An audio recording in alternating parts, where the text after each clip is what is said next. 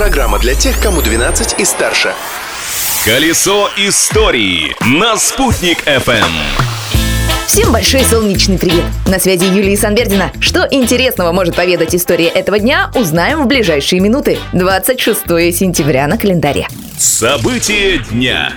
В этот день в военном 1944 году наша республика одержала знаменательную победу. 26 сентября 1944 было открыто месторождение Дивонской нефти в Туймазинском районе Башкирии. Разработка проходила в тяжелейших условиях. Мужчины на фронте и женщины взвалили на себя работу на нефтепромыслах. Туймазинское месторождение нефти в то время было одним из крупнейших в мире. Его открытие увековечено в памятнике скважине номер 100, который был установлен под городом Октябрьск на склоне горы Нарыштау. Личность дня.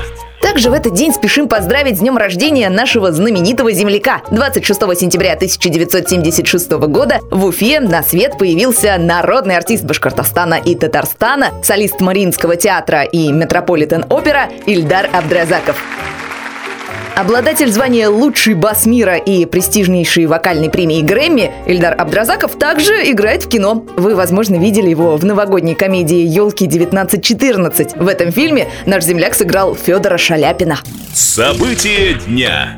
Кстати, именно в этот день, 26 сентября 1890 года, будущий великий бас Федор Иванович Шаляпин впервые выступил на сцене Зимнего театра в Уфе. 17-летний юноша исполнял одну из общих партий в опере «Певец из Палермо». Как сам Шаляпин потом писал в своих мемуарах, во время исполнения у него предательски дрожали ноги, да так, что ему пришлось прятаться за хористов. А известный уфимский сценический конфуз с Шаляпиным приключился позже. Федор Иванович сел мимо стула во время сольной арии в премьерном спектакле «Галька» в декабре этого же года.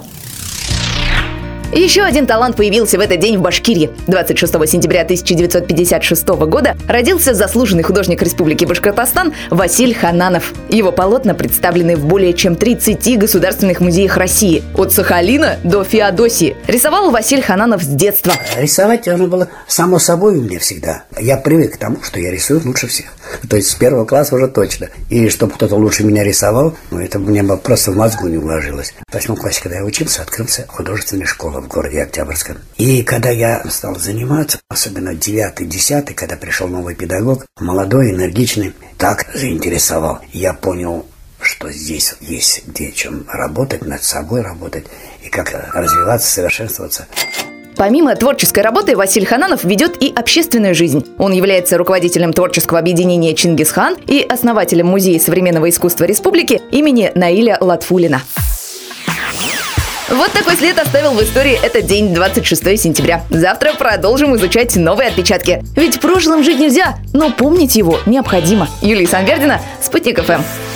Колесо истории на «Спутник FM.